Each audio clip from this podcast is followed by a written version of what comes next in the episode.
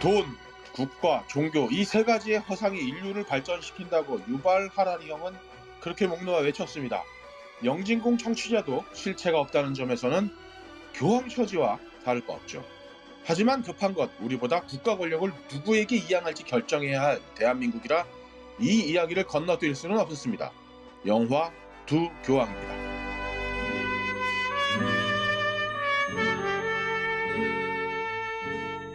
전 세계 영진공 청취자 여러분 반갑습니다. 어, 설날까지 지났습니다. 이제는 빼도 박도 못하는 2022년입니다.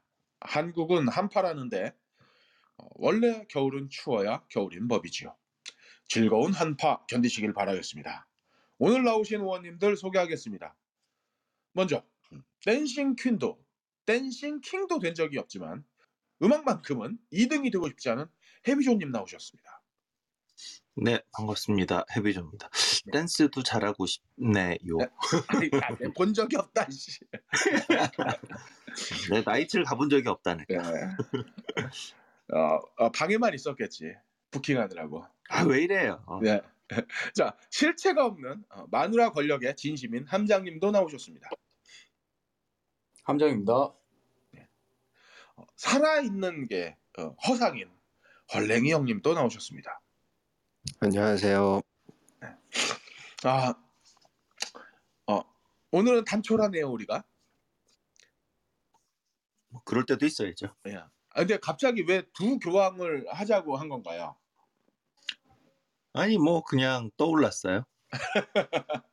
아니, 뭐, 이제 대선도 있고, 어, 근데 매우 시의적절한 것 같아요. 아, 시의적절하다고 하기에는 이 두 교황이 어, 되게 상식적인 사람들이라서 누가 상식적이야? 이 두 교황이 베네딕트가? 비- 그러니까 아니, 베네딕트가 우리나라에 프란치스코가 비해서 상식적이지 않나요? 그 실제로 베네딕트 16세 부 그분은 그 선택이 좋았죠. 맨 마지막에. 네. 근데 그 전에는 꽤 많이 욕 먹었어요. 아 그런가요? 지- 지금 현 음. 교황님을 선택한 그 벼- 음. 아니 그 이전에 지금 프란치스코 되기 전에 네네. 그 베네딕트 시절에 그 천주교 그 어, 바티칸이 그 변화에 어, 저기 무력하고 그 다음에 독재나 이런 거에 대해서 얘기 안 한다고 네. 굉장히 많이 그 좀 많은 비판을 받았었죠. 음. 근데 진짜 놀라긴 한 거죠. 그 사임하는 것 자체가 네. 이게 이제 그 마지막에 그 그런 결심을 했다는 것 자체가 놀랍긴 했어요. 음. 그쵸. 그, 어, 이 영화를 해비조님이 추천하셨다고 했는데, 네. 예, 추천 이유를 여쭤봐도 될까요? 이 영화의 전 핵심이 어, 타협이 아니라 변화하는 거다. 음, 변화라고 하는 거가 저는 핵심이었던 것 같아요. 이 영화에서는. 그리고 그 변화를 그런데 두려워하는 사람들도 있고, 그다음에 변화를 필사코 막으려고 하는 사람들도 있고, 또 변화를 강력하게 이야기하는 사람들도 이들이 실은 일반적으로는 서로 얼굴을 맞대고 이야기하지 않는다는 거죠. 서로 상대방은 저건 타협이고 뭐고 뭐 저거는 뭐 어, 색깔 논란 들어가고 이러면서 실제로 대화하지 않는데 이들이 허심탄회하게 정말로 어, 진보와 보수라고 하는 게 대화를 할 때 어떤 일이 벌어질까 내지는 그 변화라고 하는 것의 힘이 실은 되게 바로 좀 전에 얘기했던 것처럼 베네토 16세가 되게 보수적이고 보수적인 걸 넘어서 어떻게 보면 약간 독재에 가까운 교황이었단 말이죠. 그 원리 원칙 이게 원칙을 적용한다는 게 세상이 변하는데 옛날 원칙을 계속 들이댄다는 거 이거 자체가 좋게 말하면 보수고 나쁘게 말하면 현재를 거스르는 일인데 그랬던 사람과 가장 진보적인 사람이 만났을 때 이들이 결국은 어, 터놓고 대화를 하면 새로운 길이 보이더라라고 하는 거 하나랑 또 하나는 어, 진보를 얘기한다라고 하는 게 완벽한 사람이 진보 혹은 완벽한 사람이 미래로 나아가는 변화하고 개혁하는 것이 아니라 성찰하는 사람이 개혁하는 거다. 음. 라고 하는 얘기가 이 영화에서 저는 핵심이라고 봤어요. 그래서 지금 이 타이밍에 우리가 한 번쯤 뭐 2년, 3년 된 영화죠 벌써? 그쵸. 뭐 영화가 나온 지 좀 됐지만 한 번쯤 다시 볼만하지 않나 싶어서 좀 추천드렸습니다. 그러니까 제가 이 질문을 드렸던 것 중에 하나는 그러니까 이거는 서로 서로 말은 섞을 수 있는 상식이 통하는 사람들의 대화에 대한 얘기인데 지금 어, 한국의 대선은 어, 이게 말이 섞이는 사람들인가 자, 대결하는 저기 예, 이렇게 보자고요. 네. 그 유럽 같은 경우는 뭐 우리 역사하고 좀 달랐던 게이 제국들이 많았잖아요. 네. 게르만도 그렇고 실제로 그 뭐 로마 제국도 그랬었고 그래서 나온 게 이제 천주교고 아르헨티나 같은 경우 그 중남미 같은 경우는 진짜 아픈 역사들이 많잖아요. 많이들 죽어 나가고 지금도 그러고 있고 근데 얘네들이 어, 얘네들이라는 건 좀 부적절한 것 같고요. 이, 이, 이 사람들이 그 타협의 기술 같은 게 있는 것 같아요. 네. 그러니까 이러다 그 뭐 오징어 게임 그 대사를 들자면 이러다 우리 다 죽어. 네. 그러니까 뭘 만들어내자라는 것들에 대한 기술은 있는 것 같아요. 그래서 예를 들자면 베네딕트 16세 같은 경우는 독일 분이잖아요. 네. 그러니까 이- 이게 현재 뭐 이 영화 내용을 좀 아주 비, 비틀어서 보자 그러면 내가 이 상태에서 노년을 지금의 영광을 고스란히 가져가면서 어, 편하게 지낼 수 있는 방법이 뭘까? 음. 라고 해서 만들어낸 방법일 수도 있어요. 음. 그 사, 사임한다는 것 자체가 안 그러면 쫓겨날 수도 있으니까 음. 그리고 그러다 보면 카톨릭 교회가 다 죽을 수도 있으니까 그래서 만들었다고 볼 수도 있는데 그럼에도 불구하고 그러한 기술들이 어, 발전에 도움이 된다 그러면 당연히 그것도 하나의 정치력을 볼 수 있는 거죠. 그리고 어, 왕도 결국은 정치를 해야 되는 거니까 그런 면에서 굉장히 어, 우리한테 참고될 만한 사항이 많다고 보는 거죠. 음. 함장님은 이 영화 어떻게 보셨습니까? 음, 보면서 아르헨티나 역사에 대해서 새로 보게 되더라고요. 영화의 한 3분의 1이 그 프란시스코 교황의 젊은 시절 이야기가 나오잖아요. 네. 그, 그 부분을 보면서 어, 우리 역사로 막 그 뭐 어찌 보면 음, 한국의 역사로 피 흘린 분들이 그렇게 많음에도 우리가 이만큼 뭐 발전했다 얘기하면서 국뽕을 채운 사람들도 많지만 음. 사실 투쟁의 역사는 전 세계 공통의 역사고 그런 부분들을 다시금 볼 수 있다는 거 뭐 그런 음, 흥미로운 점이 있었습니다. 뭐그 아르헨티나 그걸 요거 보시면서 조금 참고하실 만한 게 우리 잘 알고 있는 에비타 있잖아요. 네. 에바 마돈나가. 주연한 for me, Argentina. 어 맞아요. 이게 실제 근데 이 상황이 그 지금 어, 프란치스코 그 교황께서 젊은 시절에 있었던 때 들고 있는 거는 그 다음이에요. 그러니까 그 후앙 페론하고 에비타 페론 때는 에바 페론 때는 아르헨티나가 꽤 괜찮았어요. 그쵸 선진국이었죠 그때는. 예, 예. 그래가지고 그런데 이제 그 후안 페론이 그때 건강상으로 거의 거의 이제 그, 그 저기 거- 거의 생명이 왔다리 갔다리 하실 때 그때 이제 임시 대통령으로 에버 페론을 이제 내세우죠. 네. 근데 그 그때 그 그 두 분들도 뭐 그렇게 정치를 잘하셨던 분들은 아니니까 그 어뭐 흥청망청 쓰셨던 분들이니까 그때 그때 나온 게 이제 포퓰리즘이라는 얘기가 그때 이제 나오기 시작했다고 보여, 보여요. 음. 그 포퓰리즘의 선두주자 뭐 이래서 후앙 페론, 에바 페론 이랬으니까 그때 근데 사실 후앙 페론도 군부 출신이었는데 그때 쿠데타가 일어나죠. 네. 쿠데타가 일어나고 거의 10년 동안 10년 넘게 저게 돼요. 저기 그 우리 그 박정희 시대처럼 음.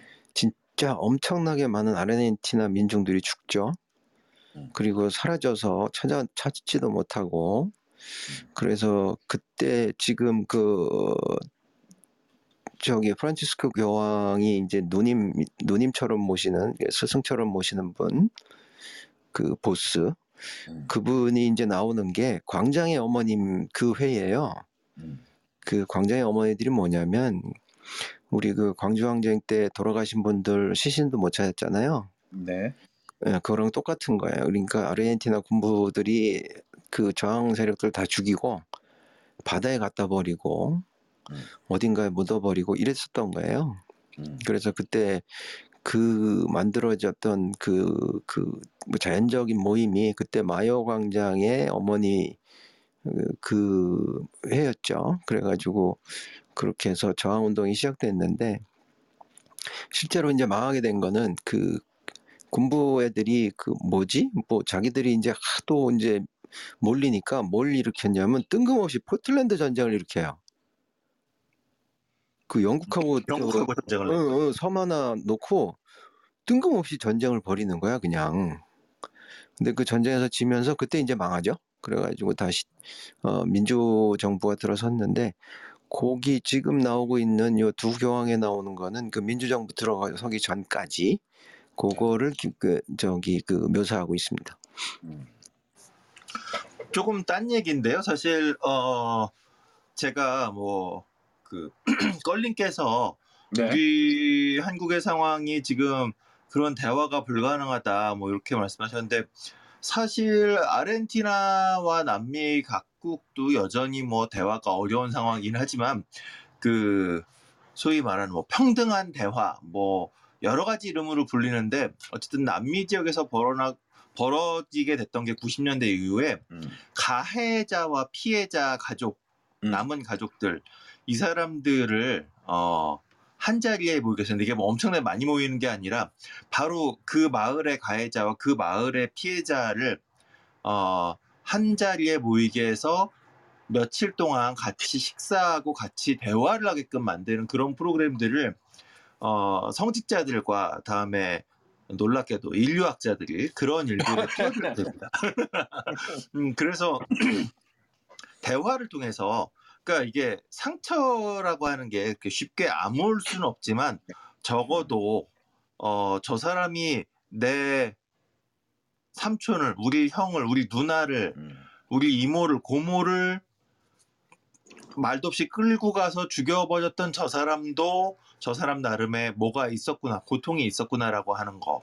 음. 당연히 뭐 가해자는 그렇지 않을 거라 생각했지만 가해자 역시 자기가 평생 가지고 있었던 짐들에 대해서 이야기하게 되고 네. 그래서 이게 어떤 사회적 뭐 거대한 사회적인 완전한 대타협 이런 건 일어날 수 없죠 당연히 음. 이게 이건 혁명이 일어나기 전까지는 불가능하다 생각하지만 최소한의 이해 그래서 지금 현재를 어 적어도 약간이라도 그 고통을 좀 경감하면서 저 사람과 내가 얼굴을 같이 마주 보더라도 살아갈 수 있는 정도의 상황으로 만들어낸 일들을 어 예수회와 그다음에 음. 인류학자들을 포함한 몇몇 사회과학자들이 고안을 해내요 그런 프로그램들을 음. 그런 게 벌어진 게 바로 남미에서의 90년대 이후의 상황이고 저는 이 영화가 실은 그런 얘기를 하고 있고 그게 저는 한국서도 불가능하다고 생각하지는 않습니다 사실 그리고 그 대화하라고 정치가 있는 거죠 네. 대화를 트럼프처럼 그렇게 대화를 거부하는 방식으로 하는 건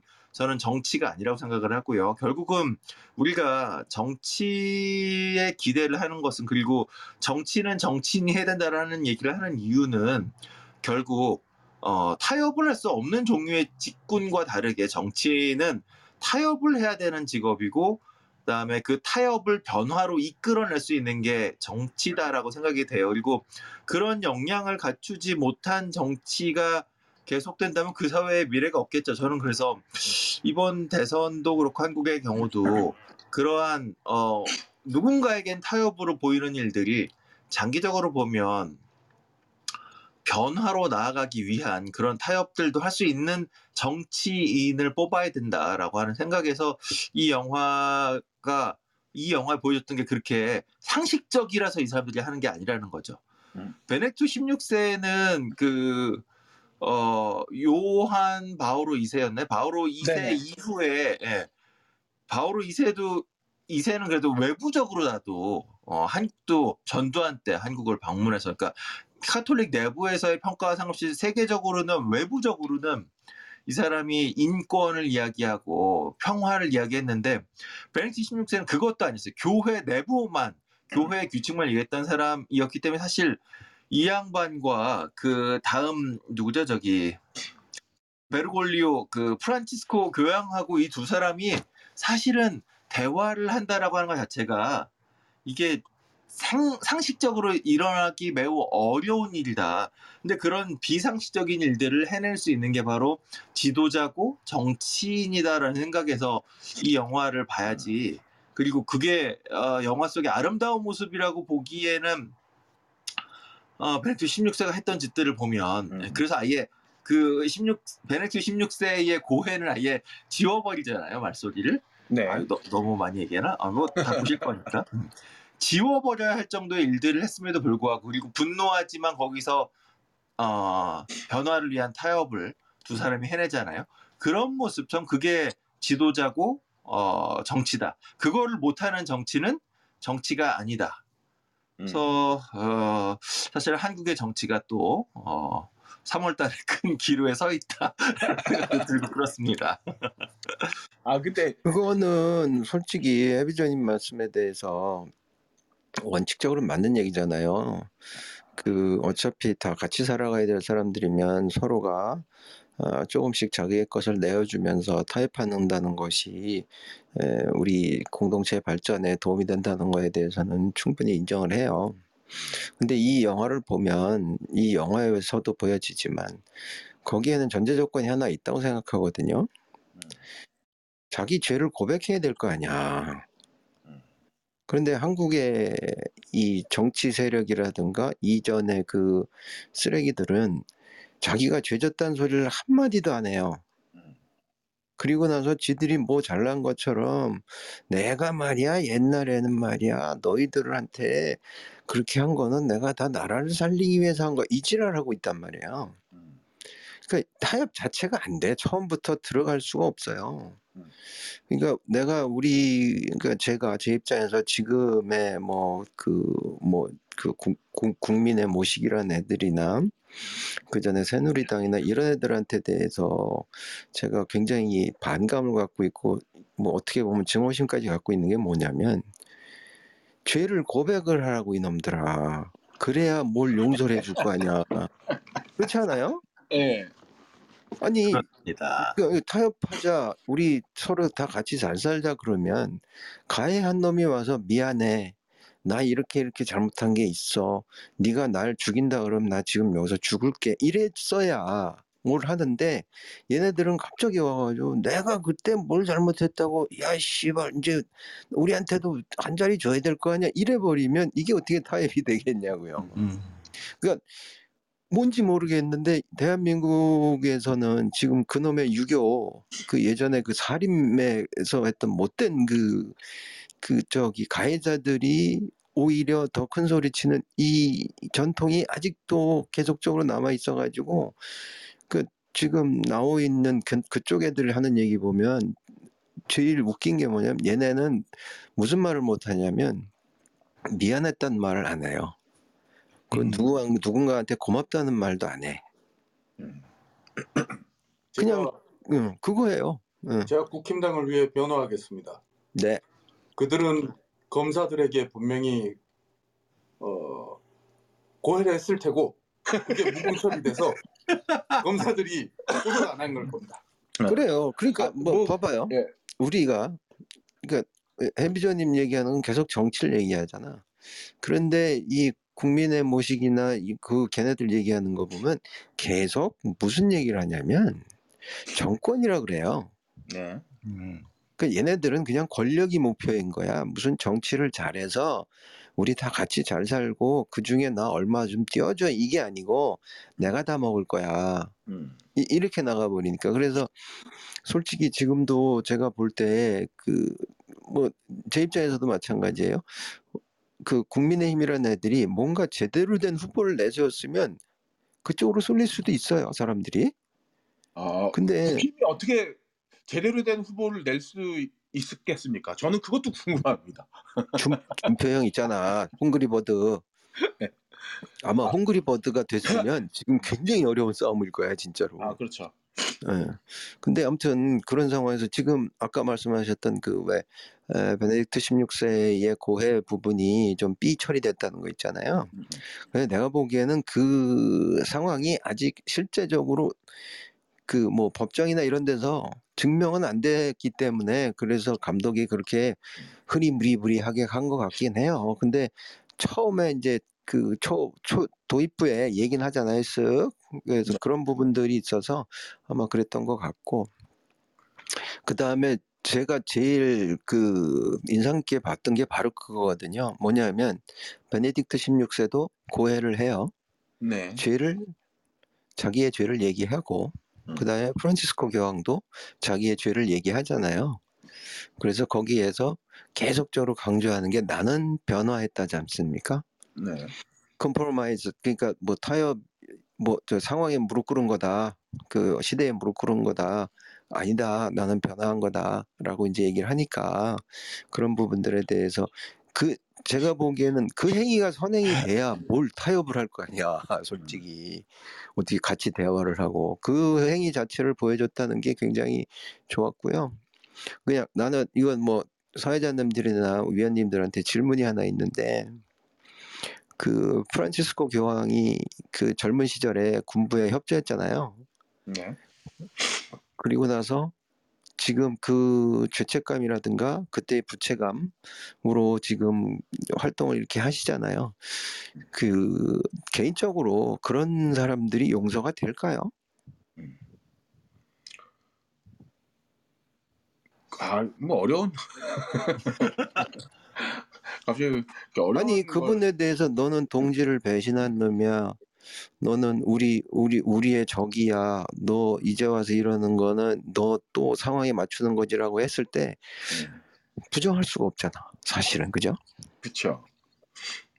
근데 인정한 거 그러니까 과거를 인정하지 않고 난 변, 나는 배신했던 게 아니라고 인정 안 하면서 그런 행동을 한다면 납득할 수 없고 용서할 수 없겠으나 과거에 자신이 잘못했다고 인정하면서 바뀐 사람을 배타할 필요는 없을 거라고 생각을 해요. 음. 이, 이 논리를 적용시키기 위해서 독일의 예를 들고 싶은데 독일은 과거 자신들이 일으킨 전쟁에 대해서 계속 잘못했다고 얘기하면서 사회 진두 어, 사회 변화를 위한 어, 진두 세력으로 나아가고 있거든요. 네, 저 역시도 비슷한 생각이고요. 이게 어 아니 저는 기본적으로 요즘에 한국 사회를 보면서 와 한국은 정말 실수하면 그냥 끝장나는 사회구나.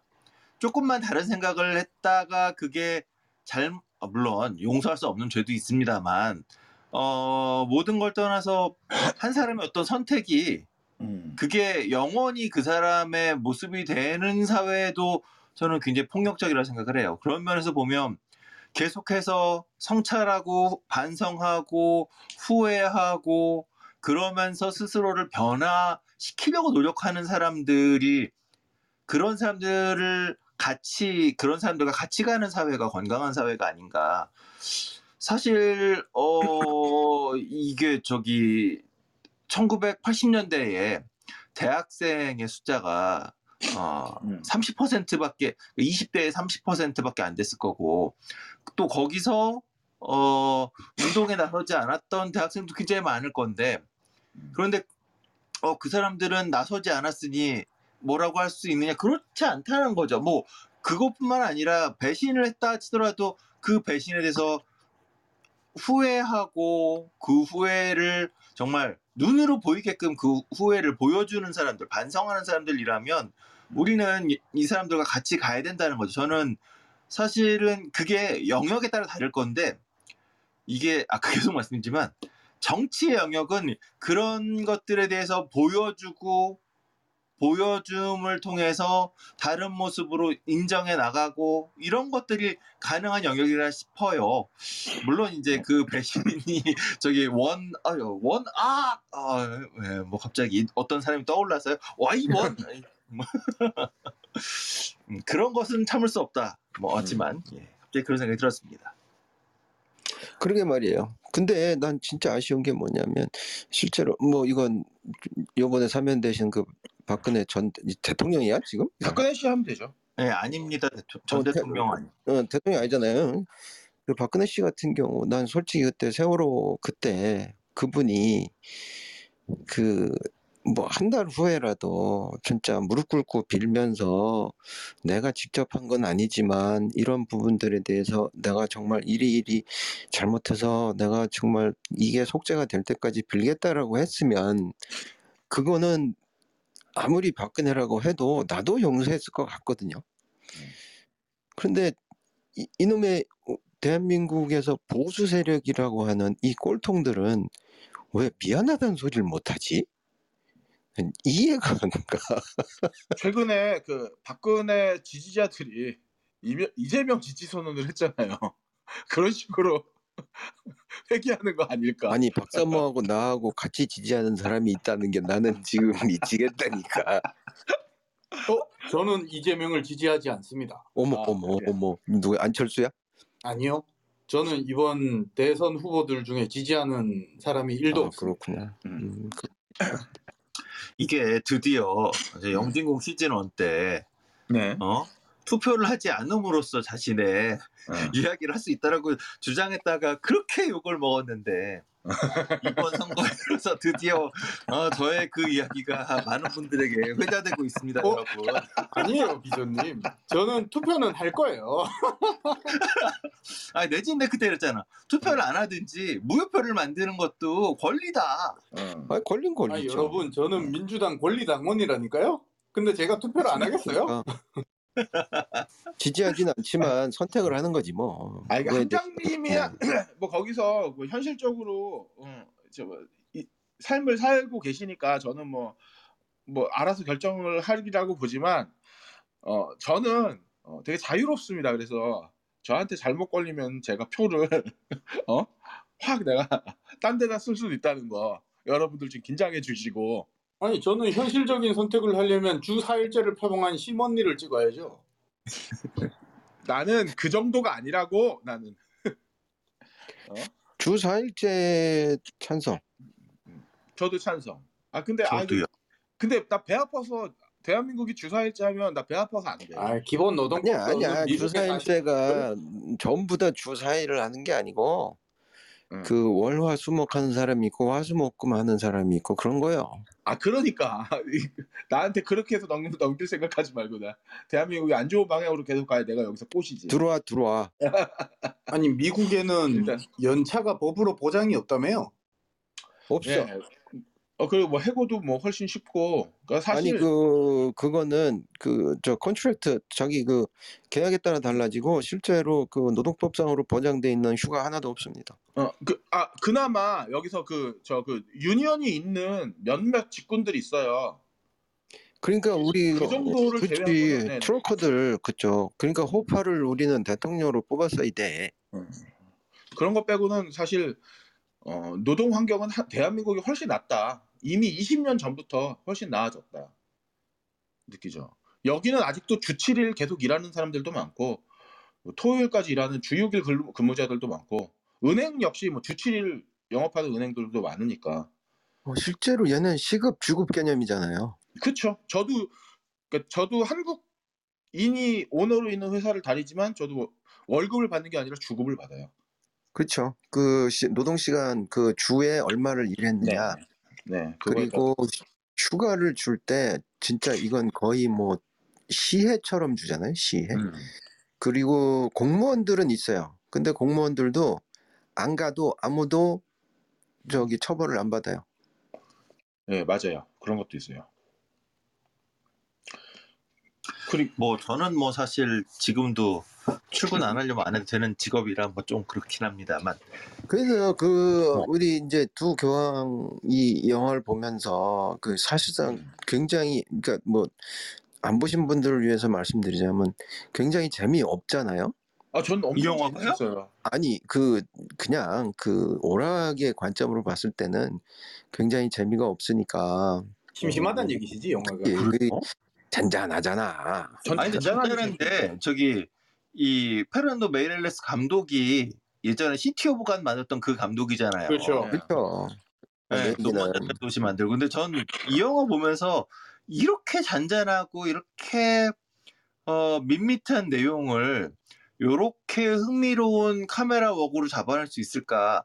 그러니까 왜 옛날에 City of God가 처음 나왔을 때 여러분 기억해 보시면 와 이렇게 잔인하고 끔찍하고 뭐 애들이 뭐 이거 뭐야 이거 뭐 이런 영화인데 근데 영- 이 잔인한 영화를 광고 보는 기분인 것 같아서 내가 좀 미안했다 뭐 이런 사람 되게 많았잖아요. 음. 근데 저는 이 두 교황도 이 밋밋한 내용에 비해서 컷을 넘기는 방식이나 아니면 그 광고에서 많이 쓰는 핸드헬드와 핸드헬드를 붙여갖고 일부러 이렇게 어 뭔가 현실감이 있는 거 내지는 현실과 비현실을 왔다 갔다 하는 이런 느낌을 뭐 대단한 조명이나 뭐 엄청난 것도 아니고 카메라 웍하고 음악 정도만 가지고서 만들어내는 전 그런 그 되게 경쾌한 느낌들이 너무 좋아갖고 사실 이 두 교황을 내용만 보고선 아 되게 그냥 뻔하고 지루한 내용이겠구나로 생각했다가 저 처음에 이 영화를 봤을 때 넷플릭스에서 되게 초창기에 봤거든요. 근데 보면서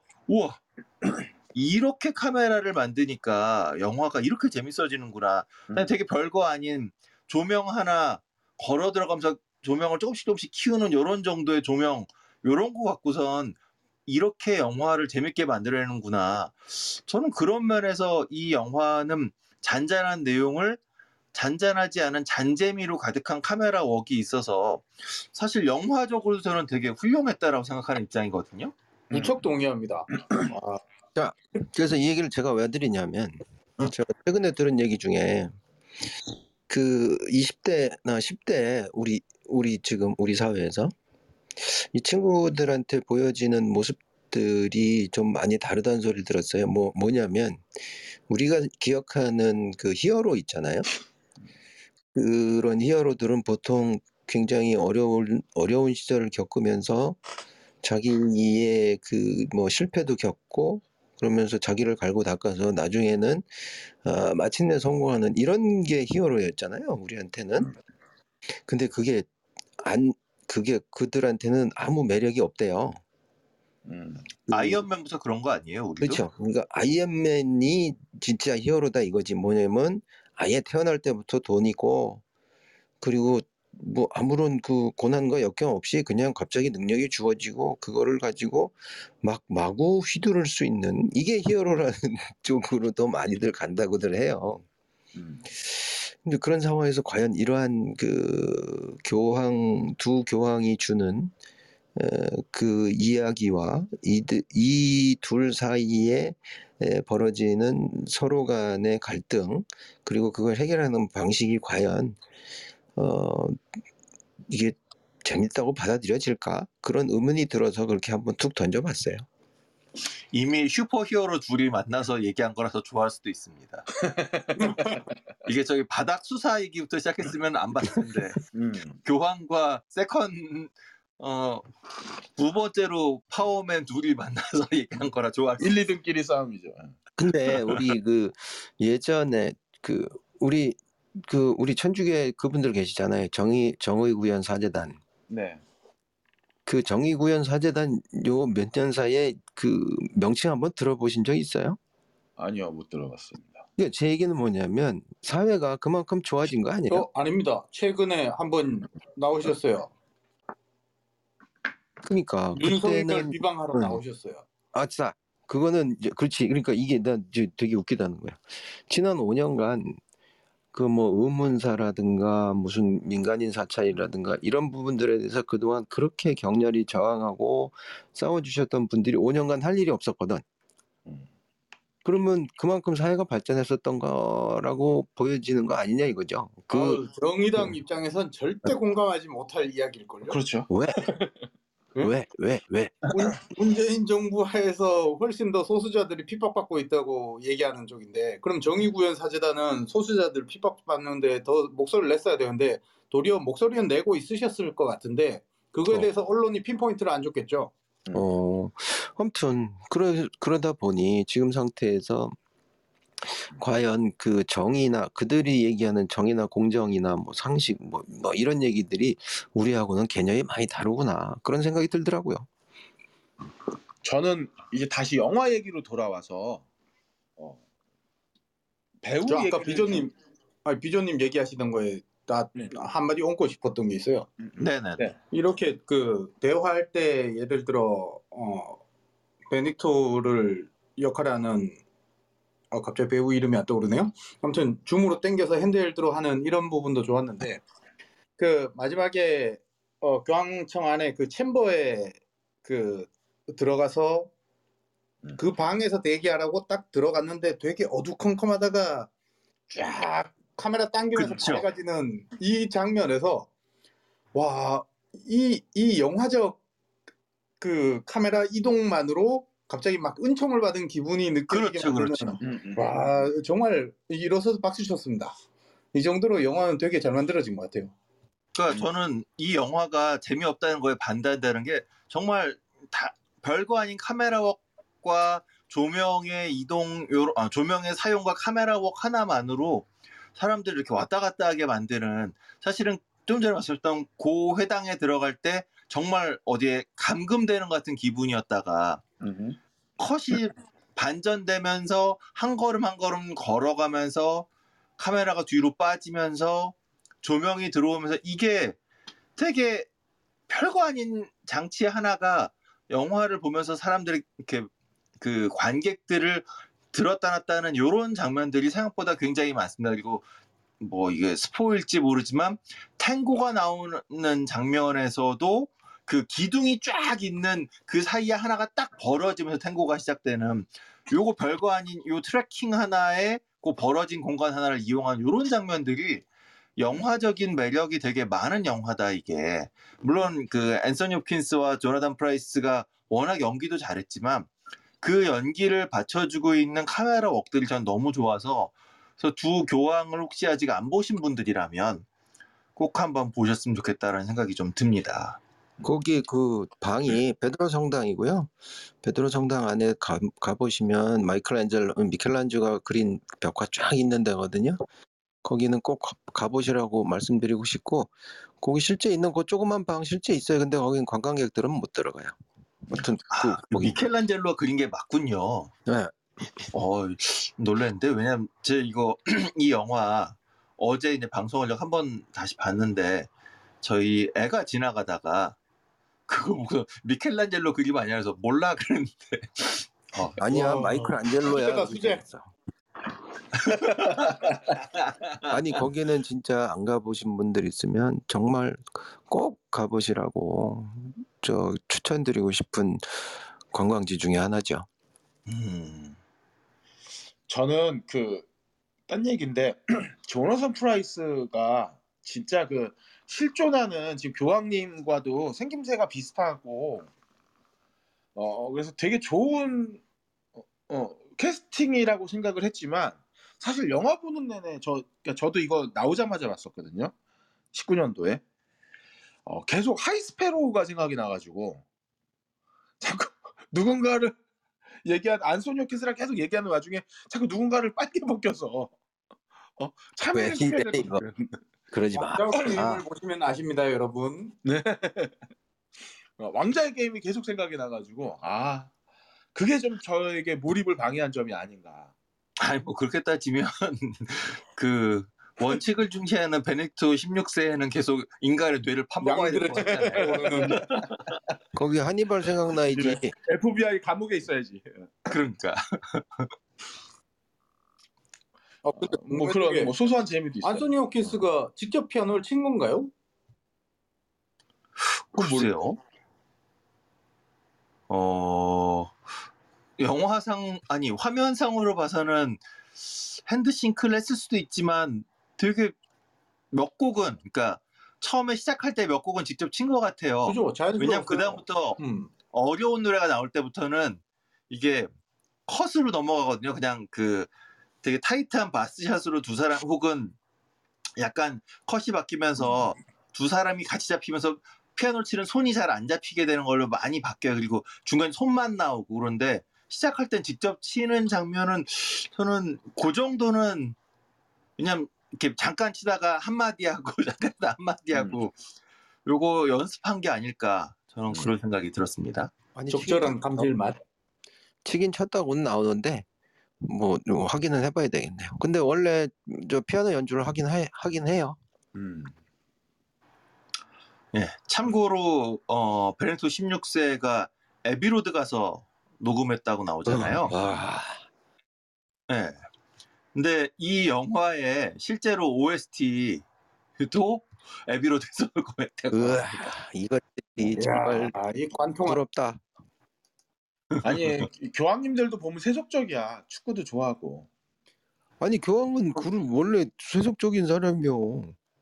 세속에서 세속에서 그저 주님의 뜻을 그 저기가 그 대리해서 집행하시는 분이라 그 천주교는 우리가 알고 있는 그 어떤 교보다도 더 보수적이에요.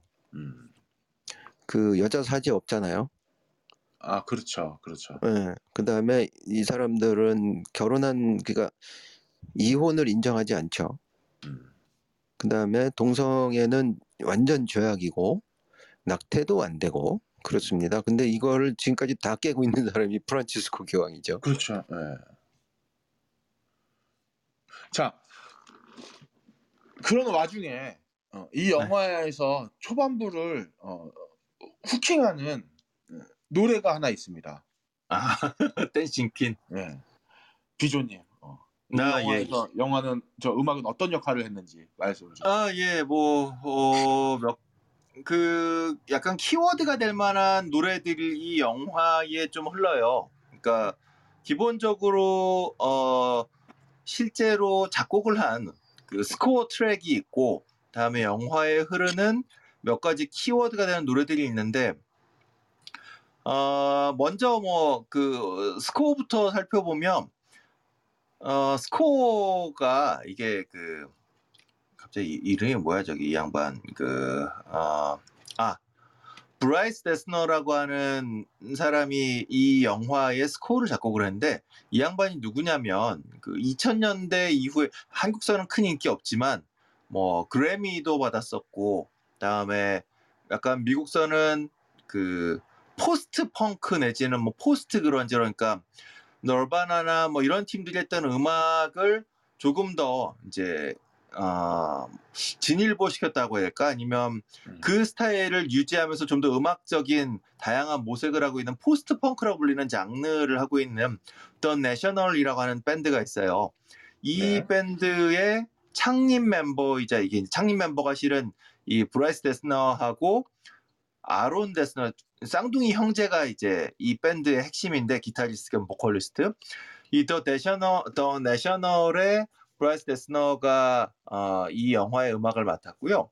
음. 근데 이분이 사실 제가 어, 한국서 이렇게 The National이 그렇게 큰 인기가 없어서 저도 뭐 그냥 어, 그런 팀이 있지 미국선 참 조- 인기가 많아 이러고 있었는데 이, 이 영화 보고선 어 음악 되게 잘했네라고 하면서 찾아보니까 이분이 어 락밴드를 하면서 뒤늦게 음악 공부를 해서 그 음악학 석사를 하셨더라고요.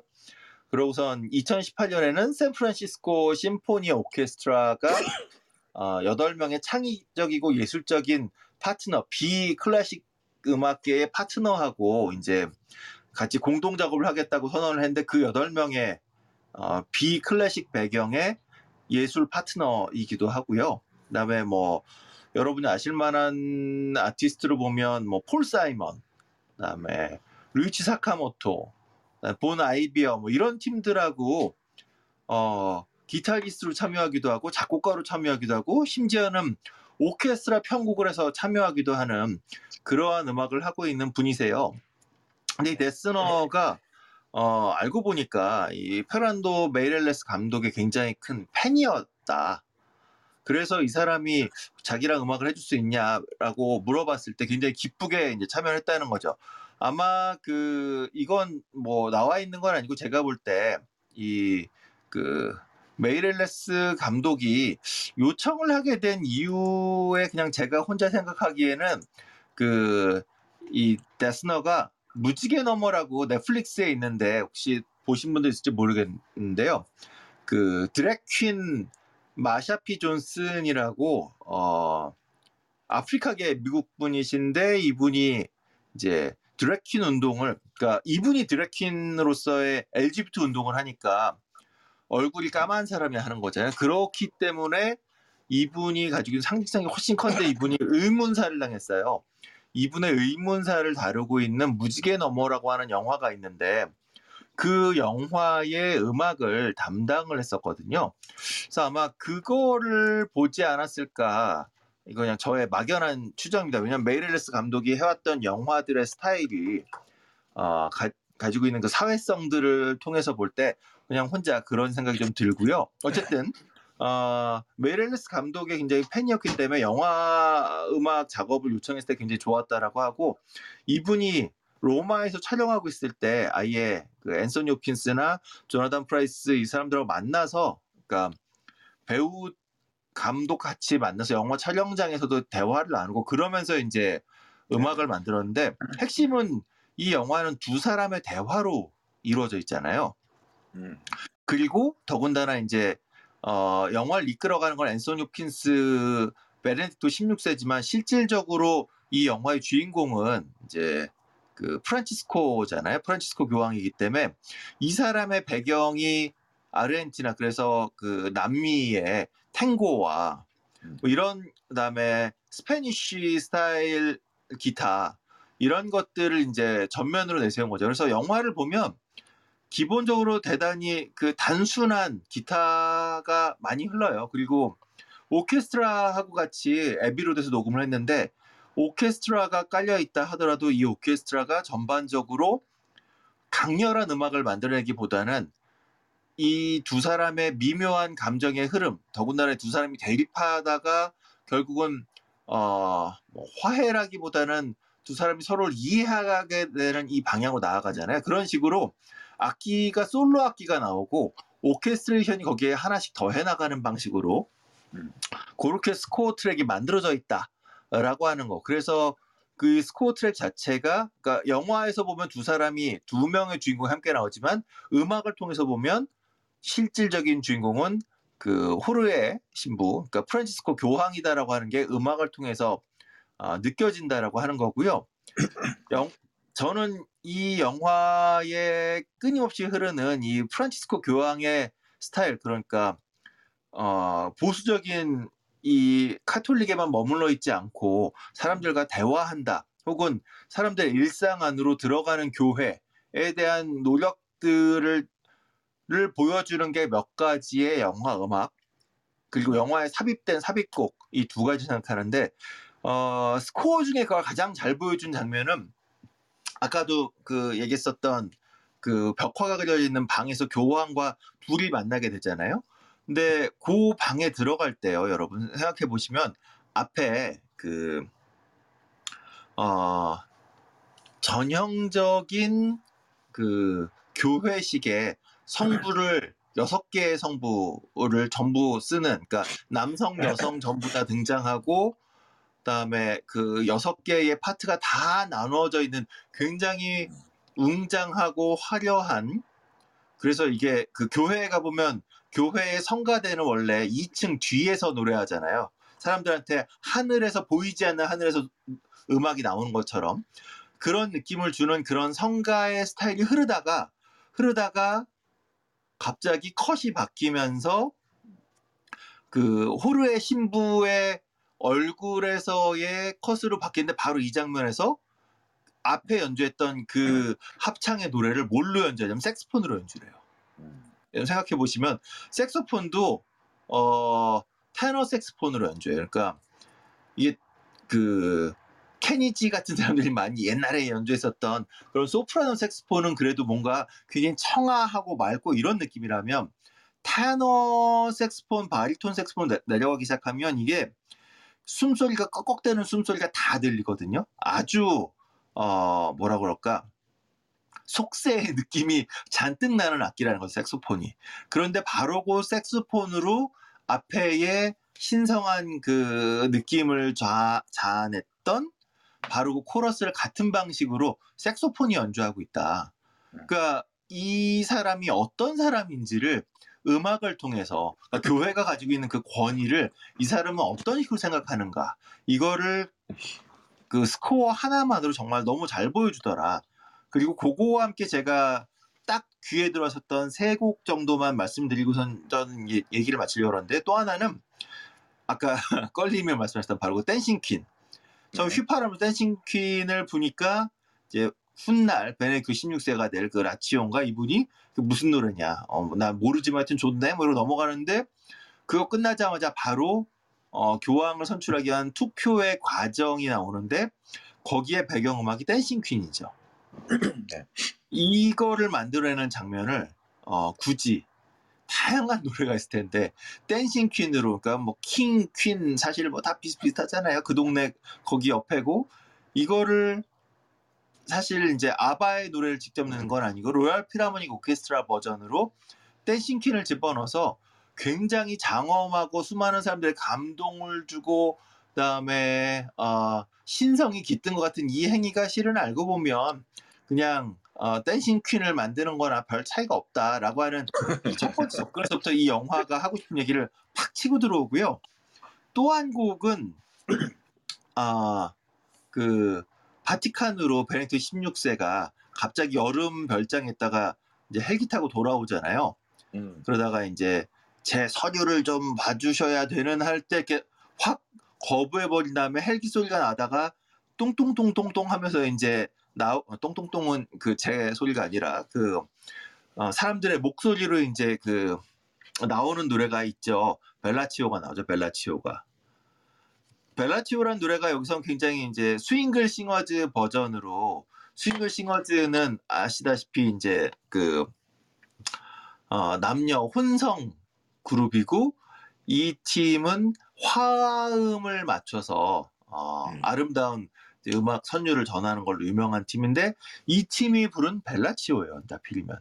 그러니까 저는 되게 이걸 음악을 잘 선곡했다 싶은 게 스윙글 싱어즈가 화성을 맞추는 방식이 그러니까 이런 그 뭐라 그러죠? 이런 이런 스타일을 그 아,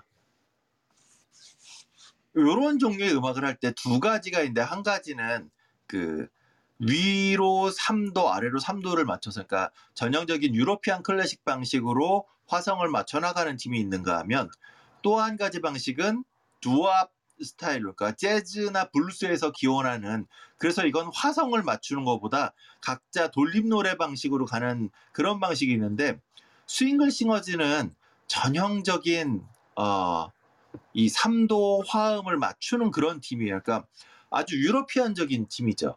그런데 이 팀이 부른 노래가 뭐였냐? 멜라치오였다는 거죠. 음. 멜라치오는 아시다시피 이탈리아에서 또 여기가 로마잖아요, 배경이. 이탈리아에서 2차 세계대전 때 이제 독일에 맞서서 나치 독일에 맞서서 싸웠던 이 파티잔들이 불렀던 노래잖아요. 이게 이제 나 오늘 죽으러 간다. 애인한테 나 오늘 죽으러 떠난다 라고 하는 그런 노래인데 그래서 이제 각오를 다지고 있는데 그 각오를 다져도 참 어, 낭만적이다 싶기도 하지만 어쨌든 근데 이 노래가 굳이 베네토 16세가 바티칸으로 급히 돌아오는 바로 그 장면에 깔리고 있다는 거죠. 이게 이제는 변화할 수밖에 없다라고 하는 게 음악만으로도 음. 벨라치오가 파티잔 노래잖아요.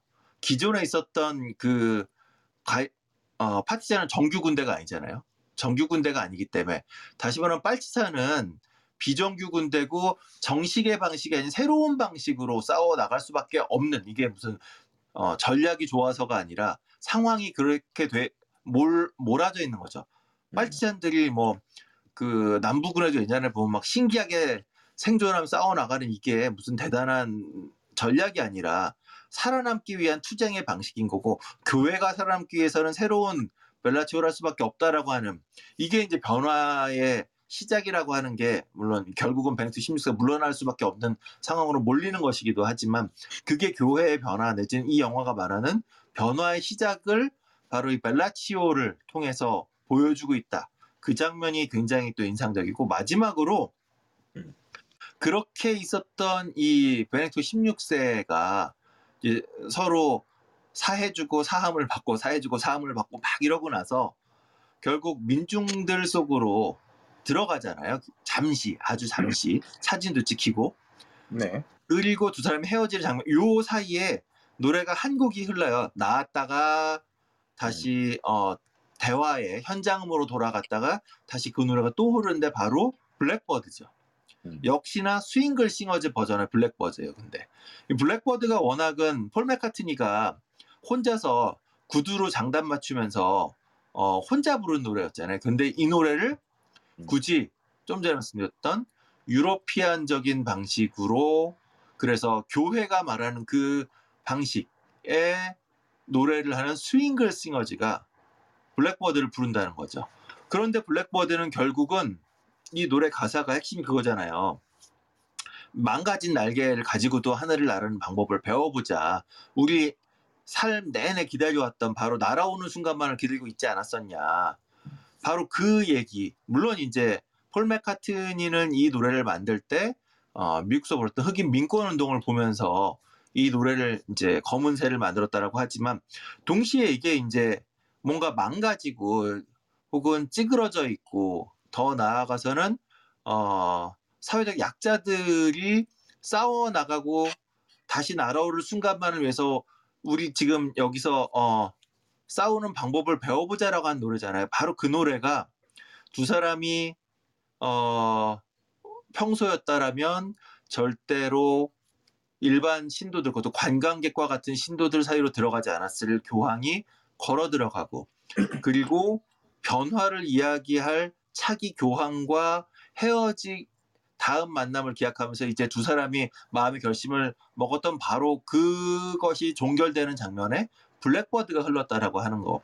음. 그래서 저는 이 영화에서 이 Dancing Queen하고 Bella Ciao하고 Blackbird 더군다나 이게 어 하나는 Swingle Singers가 연주 아, 두 개는 Swingle Singers가 연주하고 하나는 Royal Philharmonic Orchestra 그래서 이게 이 모든 변화가 결국은 바티칸이라고 하는 공간에서 마- 시작되는 변화라고 하는 거 European 클래식의 변화 아 유럽 적인 변화부터 시작한다라고 하는 그거를 잃지 않으면서도 그 안에서 변화를 담아내는 노래를 정말 잘 찾아내서 영화 안에 넣어놨다. 그리고 그러한 삽입곡들과 그 스코어 트랙의 데스너가 만든 음악들이 그러니까 데스너가 만든 음악들은 아까 말씀 것처럼 기타 한 대와 그 위에 하나씩 하나씩 악기가 덮어지는 방식으로 해서 두 사람의 다름과 화해를 얘기했다라고 한다면 삽입곡을 통해서는 더 많은 사람들이 알고 있는 노래잖아요. 그 노래가 가지고 있는 의미와 가치들을 통해서 영화의 변곡점들을 표현하고 있다. 그래서 이 영화가 아까 제가 말씀했잖아요. 되게 찬찬하고 뻔한 뻔하진 않지만 어 그렇게 그 큰 반전이 있는 내용은 아니지만 배우들이 연기를 워낙 잘 되다가 굉장히 경쾌한 카메라 웍과 지금 말씀드렸던 이런 음악들 요게 합쳐지니까 잔잔한 이야기가 굉장히 흡입력 있고 재밌게 만들어낸다. 그래서 혹시 이 두 교황을 안 보신 분들이 있다면 어, 재미로 보셔도 저는 충분하다라는 어, 말씀드립니다. 예. 일단 네.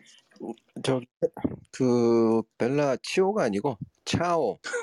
네 네 네. 어 아니 발음 발음만 아, 말씀드리는 거니까 Bella Ciao예요 Ciao. 그 저 이탈리아 저 이태리어로 goodbye. 음, 음, 음. 아 Ciao가 예, 음. goodbye가 아니라 hi 뭐 이런 느낌 아닌가요? hi인데 그 음. 양쪽으로 다 써요. 차오. 어 빨리 가 뭐어뭐 음.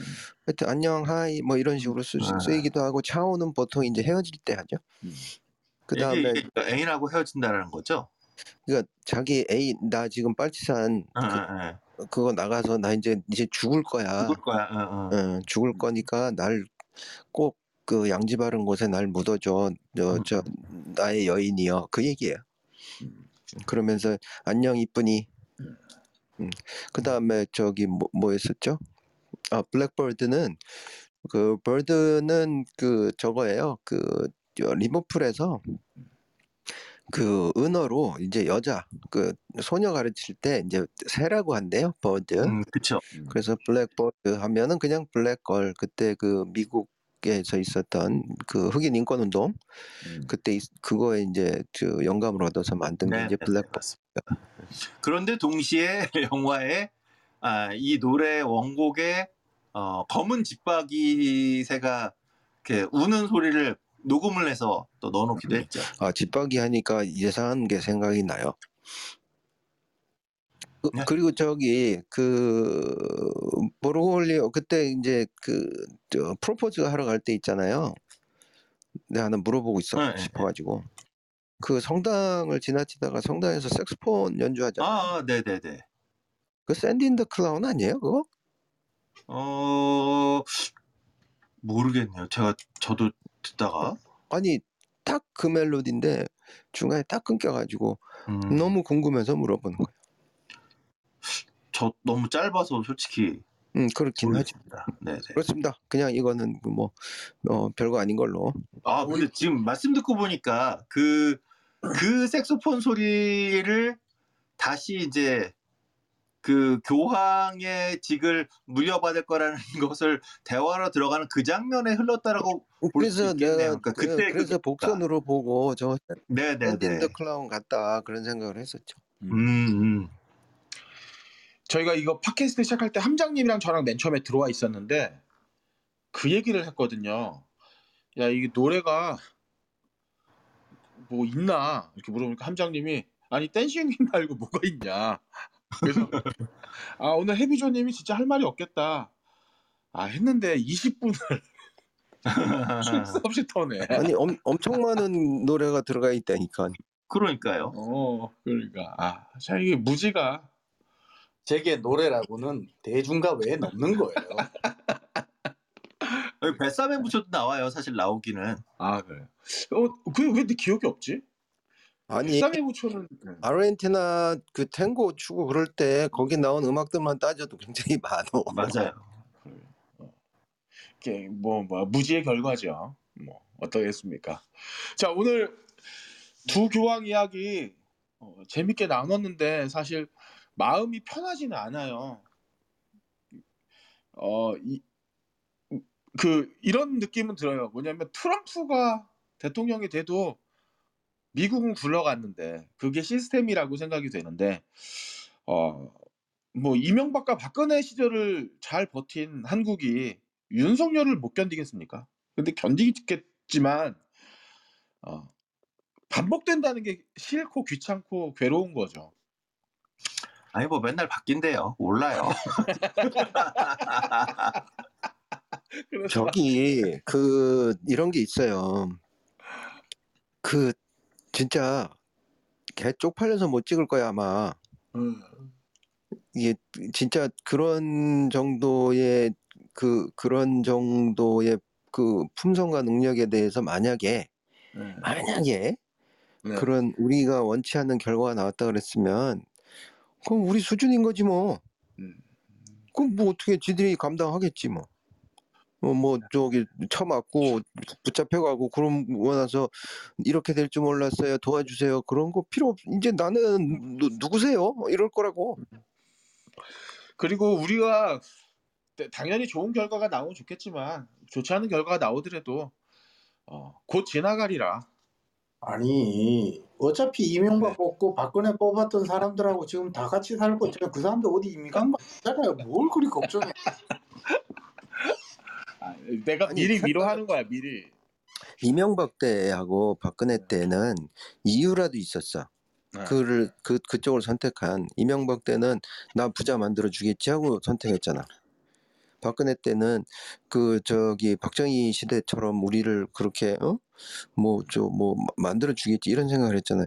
지금은 이유가 없다니까. 아니 국힘을 지지하고 국힘을 뽑는 사람들한테 지금까지 이유를 대고 뭐 뽑았겠어요? 아니 그때는 아니 쿡 찔르면서 야 도대체 그 사람을 왜 그러면 그- 이런 얘기라도 했다고.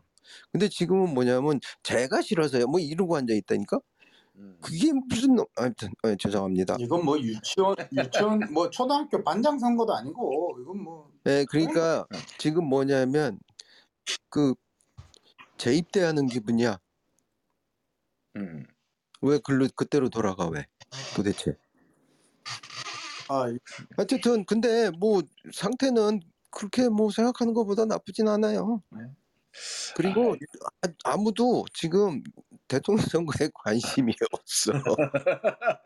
아, 물론 저는 이미 한 두 달 전부터 이미 대통령 결정됐다고 생각하는 사람이라서 뭐 윤석열이 뭐라 하든 뭐 별 신경이 안 씁니다.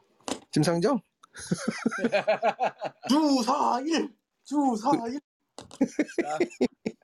주사일 되면 어, 내가 너무 배 아파서 안 되고 그냥 주호일로 한 5년만 더 했으면 좋겠고 이거 왜 이래세요? 이재명도 주 4.5일 나왔어요. 자 다음 주 우리 영화 뭐 할까요? 그거 결정하고 마무리하십시다. 저는 생각이 없습니다. 지금 우리 학교는 해비조님 꼭 봐야 되는 거 아니에요? 인류학자라면? 어, 보려고 하는데 다음 주까지 힘들 것 같아요. 하여튼 봐보 다다음 주 정도까지는 봐볼게요. 심지어 이게 12편이나 되는데 보는 내내 늘어질 수 있어요. 난 엄청 음. 재밌게 봐서 하여튼 제가 몰아서 뭐 어, 이틀씩 보고 이러기엔 조금 이것저것 있어서 그러면은 뭐 이번 주는 그러면은 지금 우리는 학교는 하기는 좀 어려울 것 같고 예, 영화 이번 주 중에서- 말고 다음 다 그러니까 다다음 회의에 하죠 뭐. 예, 예. 그럼 다음 주에 하, 하고 싶은 영화 혹시 추천하실 분 안 계십니까? 뭐 있을까요? 최근에 나온 게 없어. 킹메이커? 아니면은 마드 안드로이드를 다음 주에 하죠? 했잖아. 아, 아 했잖아요. 지난주에 했구나. 아, 아, 저기 야, 이- 했구나. 저희 죄송합니다. 미안하다고 해 빨리. 제가 제가 아직 편집을 안 해가지고 지난주에 올랜드 갔다 오느라고 제가 진짜 시간이 없었어요. 제가 월요일까지는 마무리할게요.